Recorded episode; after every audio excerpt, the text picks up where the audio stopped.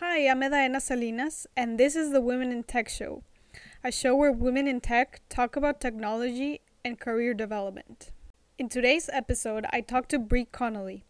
Bri Connelly is a driven engineer, product manager, and entrepreneur. While at college, she participated in the IBM Watson University competition along with other students and developed an app that makes social services more accessible to people. We talked about this and also about entrepreneurship, software engineering, product management, and Gboard, Google's latest keyboard. I hope you enjoy this conversation as much as I did.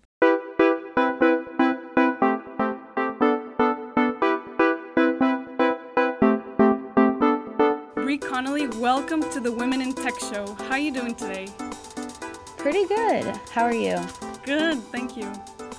So I want to start off by talking about the IBM Watson University competition. You, along with other students from UT Austin, participated and won first place. Tell, tell me a little bit about this competition. What was its goal? Yeah, so um, sorry, I think you can probably hear some background noise. I'm in my apartment and there's a lot of like street noise. Um, That's fine. but so some background on it. Uh, it started out as a class that I took my senior year um, mm-hmm. that my school offered, and basically IBM came to us and said, um, "This is a competition between ten schools. You get to use IBM Watson for anything you want. Um, come up with an application." and a business plan, and then um, the top teams from each school will compete in New York. So my team decided we wanted to do something that was really for helping people because we didn't think we'd win. So we were like, if we're going to put all this effort into this, we want to make sure that we're able to do something good with it.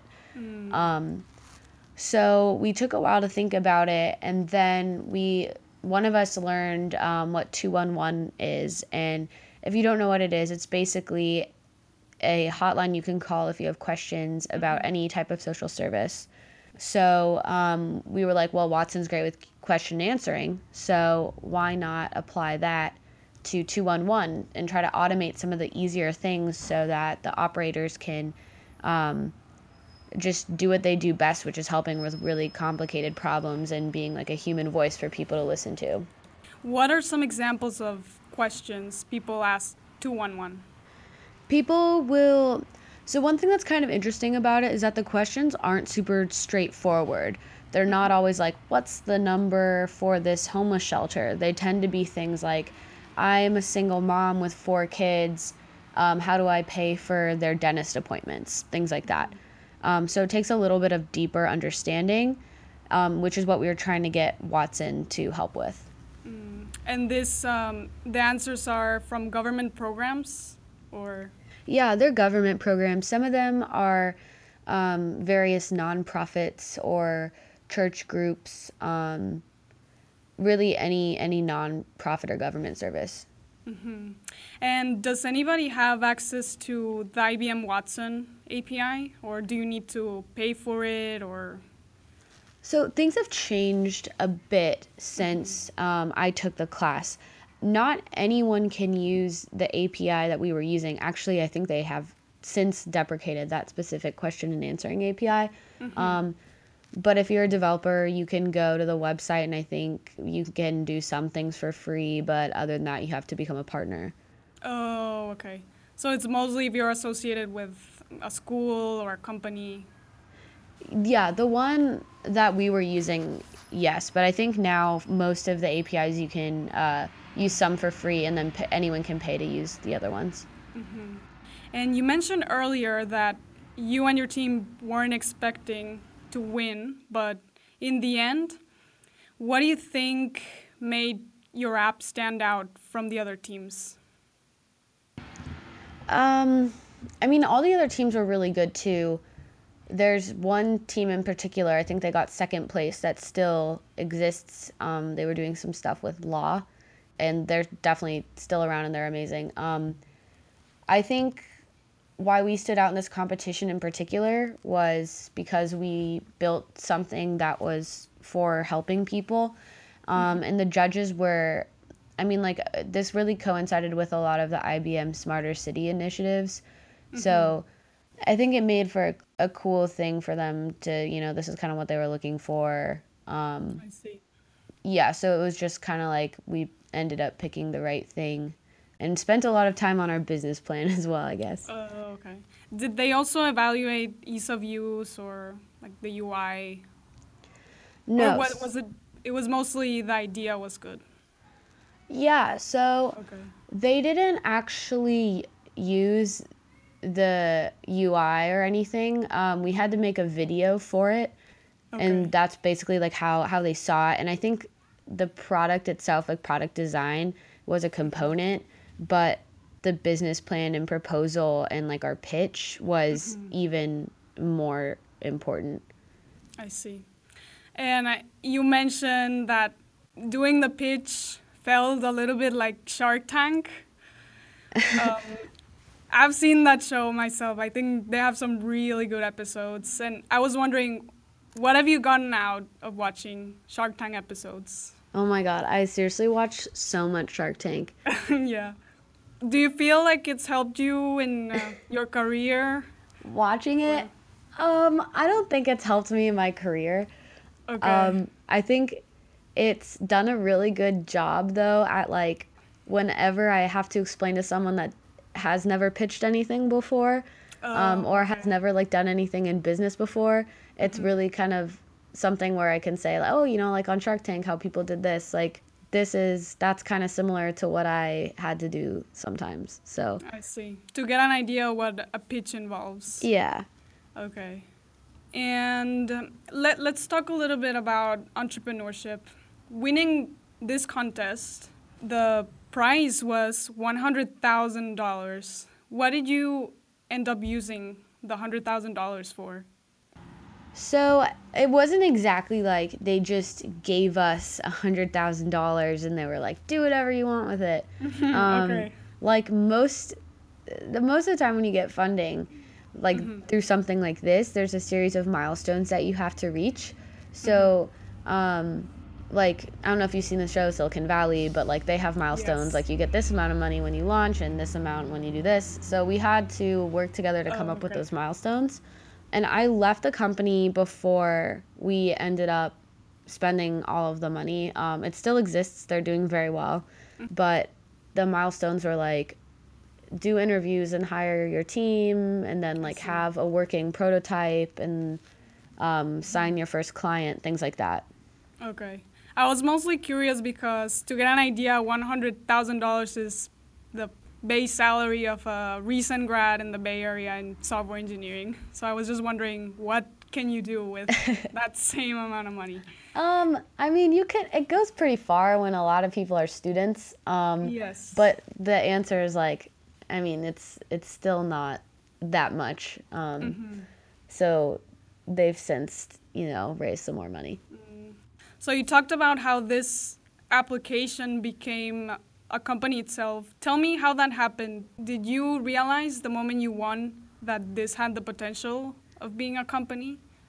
Um, I mean, I was so not thinking of it going in. I mean, that like sounds pretty bad, but I mm-hmm. wasn't like, oh, this is gonna be a company that's gonna be around for two years or whatever. Like, mm-hmm. I would have not believed that at all if someone told me that. Um, okay. especially since we were just dealing with nonprofits. Like, I was like, I would love to come out of this with an app that the city of Austin people. could use. You know? Yes, correct.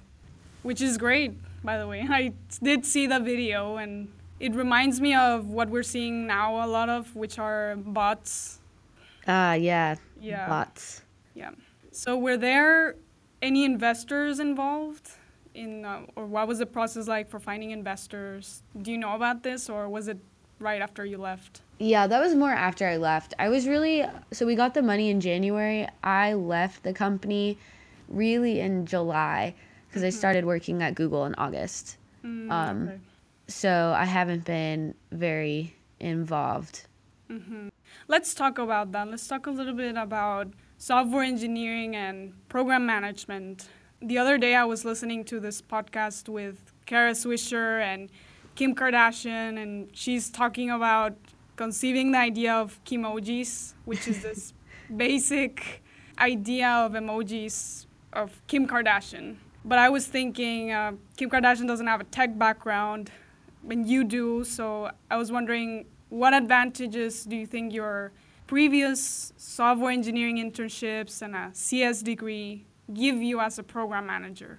Yeah. So um, I'm actually a product manager, and that's kind of like a whole other like separate oh, podcast talk topic. Um, and so different companies call them program managers, product managers, project managers. Oh, yeah. Okay. So at Google, those are like all different things, but I think at Microsoft they are similar. Um, mm-hmm. So being a, a product manager at every company is different, but I can speak to speak to my experience at Google and to mm-hmm. some extent when I was doing uh, Cerebri AI, which mm-hmm. was our startup. Um, really, it's a product manager is this really interesting space where you're working super closely with engineers, but you're also working with like design and marketing, and you can't bring an engineer to like every single meeting you have with design. Like you can't walk into a meeting with legal and not understand how your how the science behind your product mm-hmm. works. Um, I see.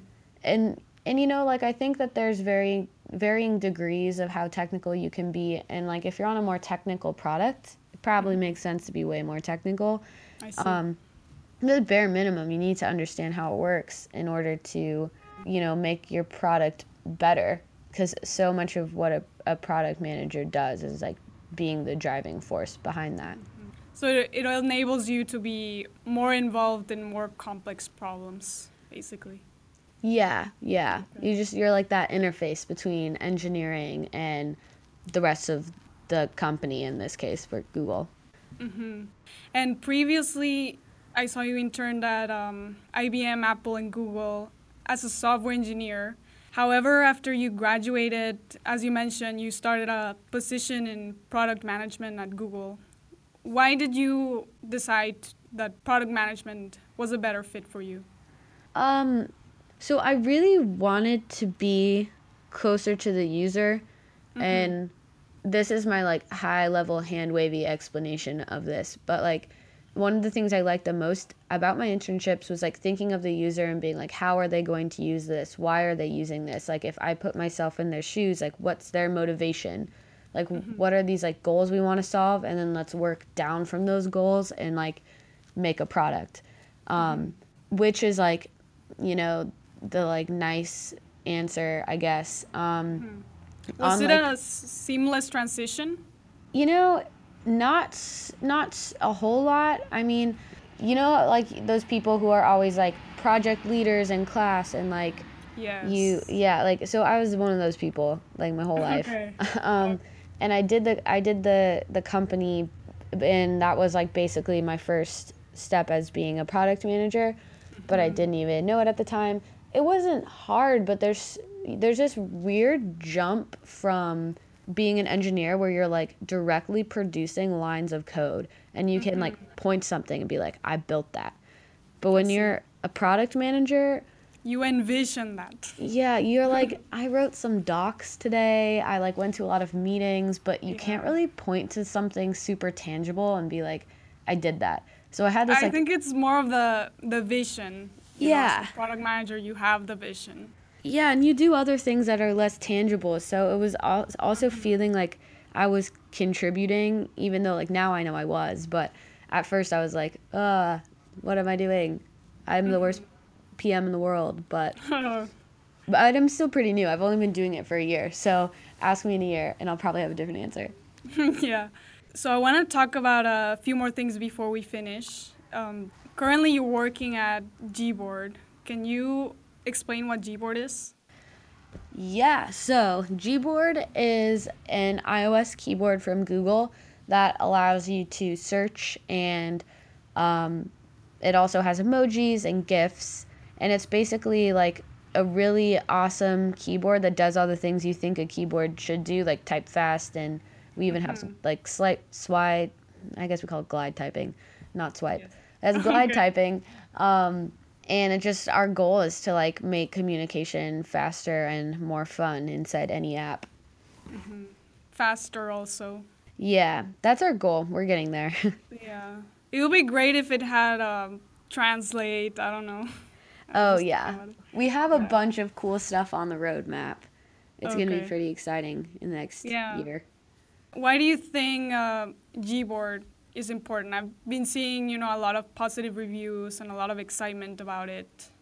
Yeah, I think that communication is it's like, you know, it's changed a lot in the last few years. Like we I mean, emojis haven't been around that long at least in like western like users' minds.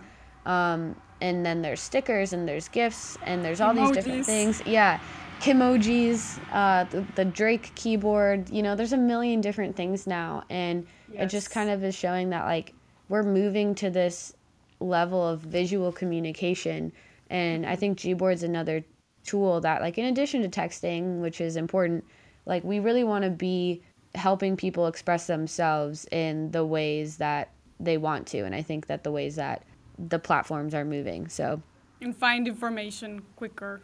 Yeah, and then there's you know there's also the search, and that's um, I think sometimes downplayed. Like if we're gonna be honest, like people search for emojis um, a lot, but just being able to send. I mean, my friends and I use Gboard to send locations like, hey, where do you want to go dinner tonight? Like, or meet me at this bar. Like, it it just makes it really fast and not having the context switch Yeah. that's huge. I mean, I think even like with, you know, Facebook Messenger putting GIFs inside the keyboard, that's like you don't have to switch to another thing and then come back. I guess it's not in the Yes. keyboard, it's in their text field, but yeah. I see. Let's talk about the the process of working on Gboard. I see you were one of the lead PMs. What was your workflow like as a PM for this brand new product? Yeah, um I mean, it was it was just super collaborative. Like the team um it was a lot of it's like super democratic process.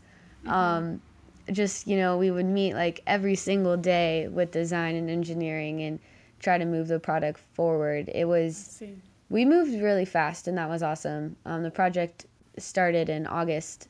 So, Oh wow. yeah, we were able to make super fast progress and that was just because we were really good at working together. I've also noticed that after Gboard launch, you've been actively involved in social media, answering questions, taking feedback. What do you think is now the role of social media when launching a consumer facing product? Is it eliminating the need of tickets or Well, what, we- what are the benefits you've seen? We've seen so, I mean, so we get so much feedback through the app and like we do open tickets and bugs and stuff. Like none of that has really changed, but mm-hmm.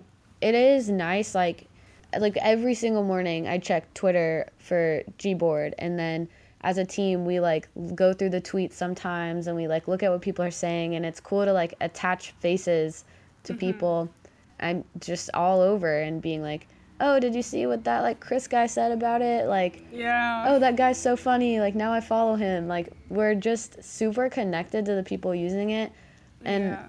I don't think that's the same at like every product at every big company like our team is really we're pretty young actually like Yes. the engineers the designers all of us like we're pretty we're like a young group and we use twitter and like Oh, I see. i just it's cool being able to put faces to everything and then i don't know just like makes you feel like oh cool i like made something people love and or hate like we read the hate tweets too Yeah.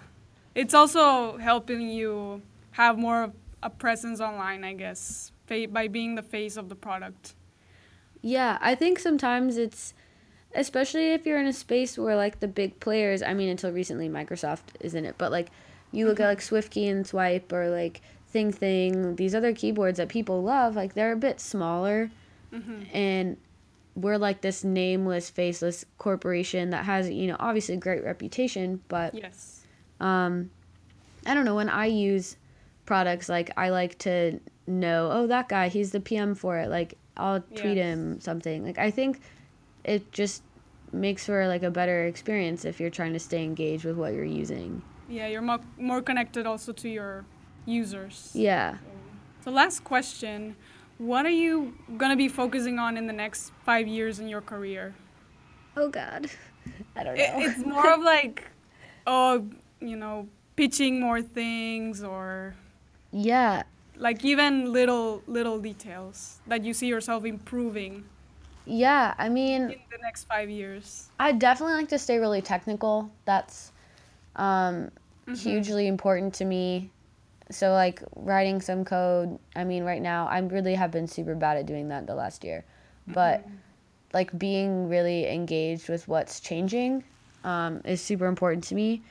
Um, Maybe a hackathon every once in a while. Yeah, Two maybe- days of intense coding. Yeah, that's a good idea. Yeah. Um, Just in life in general, I've always wanted to.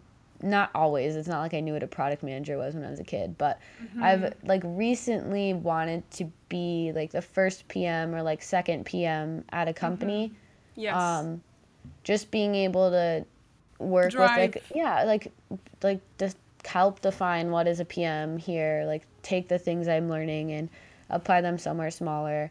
Um, because when I got to do that at my own company for like the six months I was there, uh, it was it was great and I really liked it. So something like that would be cool. Um, Immediate future, I have to rotate off of Gboard. So I am in the APM program, and oh, okay. Can you Yeah. explain for the listeners that aren't familiar what APM is? Yeah, so APM is Associate Product Manager, and it's this program at Google. Um, that is amazing, and I love it. You basically, Marissa Mayer thought about it, I think. yeah, she founded the program, and yeah, that's cool. it's basically like you you wrote you're on one product for one year, and then you take this trip around the world, visit different Google offices, Oh wow. um, and then you rotate to another product and then after that you apply everything you learned as you drop the a become a pm um, and so they can relocate you to Google Zurich or something. yeah some pms do that or some apms do Oh, that um, okay. most of the roles are here Yes, because that's the place to be, I think. It is. And it's Yeah. also like so much of the program is about community. Mm-hmm. Um, so there's only 40 of us, or yeah, 40 something of us now. And we're all like good friends and they have like mentorship programs here. So Mm-hmm. being with your cohort is hugely valuable. Wow, that's very cool. Sounds like a really cool program. I would highly recommend it. Really don't Yeah. have anything negative to say about it. Is it targeted to recent grads or? Yeah, so it's just it's just new grads. Um, Mhm. and you have to like generally have some sort of tech background. Yes. It's like defined loosely. I'd say most people have degrees in computer science, but hmm it's like I don't know how much that's enforced. Yeah. Well, Bri Connelly, thank you so much for coming on the show. It was great talking to you. It was great talking to you too.